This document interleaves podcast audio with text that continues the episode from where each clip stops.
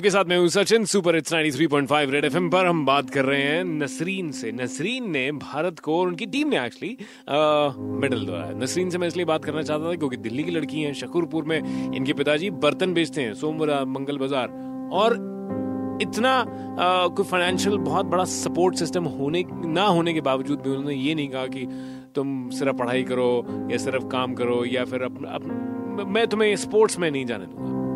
Family को उन्होंने handle किया और नसरीन ने भारत को गोल्ड मेडल दिलवाया। उनकी पूरी टीम ने मिलकर। नमस्कार, मैं हूँ नसरीन, इंडिया की खो खो कैप्टन। मैं हूँ आरजे सचिन के साथ रेड एफ़ पर। हाँ एक और चीज़ के लिए क्रिटिसाइज बहुत सारे रिश्तेदारों तक ने किया कि, अरे आप कैसे उसको शॉर्ट्स पहनने दे रहे हो? कैसे आप उसको लड़कों के साथ खेलने दे रहे हो? क्योंकि उनके कोच साहब ने कहा कि अगर आप लड़कों के साथ खेलोगे तो स्पीड और बढ़ेगी। तो नसरीन उसके बारे में बताइए, क्योंकि आप ऑलरेडी बहुत एक स्ट्रॉन्ग प्लेयर हैं, लेकिन लड़कों के साथ प्रैक्टिस करने के लिए आपको कोच साहब ने कहा ताकि आप और अच्छी प्लेयर बन सके। अश्विनी शर्मा, जो मेरे कोच है बेबी गर्ल्स में सबसे अच्छी स्पीड मेरी है। उसके हिसाब से सर ने मुझे और अच्छे स्पीड के लिए मेरी प्रैक्टिस हमेशा बॉयज़ के साथ ही करवाते हैं। हमारे खो खो में चेजिंग होती है। हम्म। तो उसमें हमें चाहिए होता है कि बेस्ट अटैकर होना चाहिए।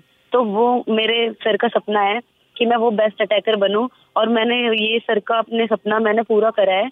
मैंने नेशनल में बेस्ट अटैकर का अवार्ड भी ले रखा है। और ये सारी टेक्निक मुझे बॉयज़ के साथ खेलने से ही मिली है। क्योंकि बॉयज़ में जो स्पीड होती है ना उसके हिसाब से मैं अगर उन्हें कवर करती हूँ तो मेरी और अच्छी स्पीड निकलती है गर्ल्स अकॉर्डिंग टू गर्ल्स जितने भी टीचर्स या कोई एडमिनिस्ट्रेटर या पेरेंट्स जो सुन रहे हैं वो इस गेम को कैसे प्रमोट कर सकते हैं कैसे शुरू कर सकते हैं? अभी जो हमारा नया जो है जो आप बता रहे हो कि खो खो को प्रमोट करने के लिए एक गेम है हमारा अल्टीमेट खो खो हमारे अंदर एक अलग सा जो जोश है वो आ गया और ऐसा है कि बचपन में सबने ये गेम खेला है। हम्म। जो जितने पुराने प्लेयर है उनके अंदर एक नई उम्मीद आई है कि अब हमारा भी कुछ होगा। पहले जो खो खो था और अभी जो है उसमें क्या हम्म। कुछ बदलाव है? पहले हम ना मिट्टी में खेलते थे। इसकी ना कदर नहीं थी। कि ये तो ऐसी गेम है।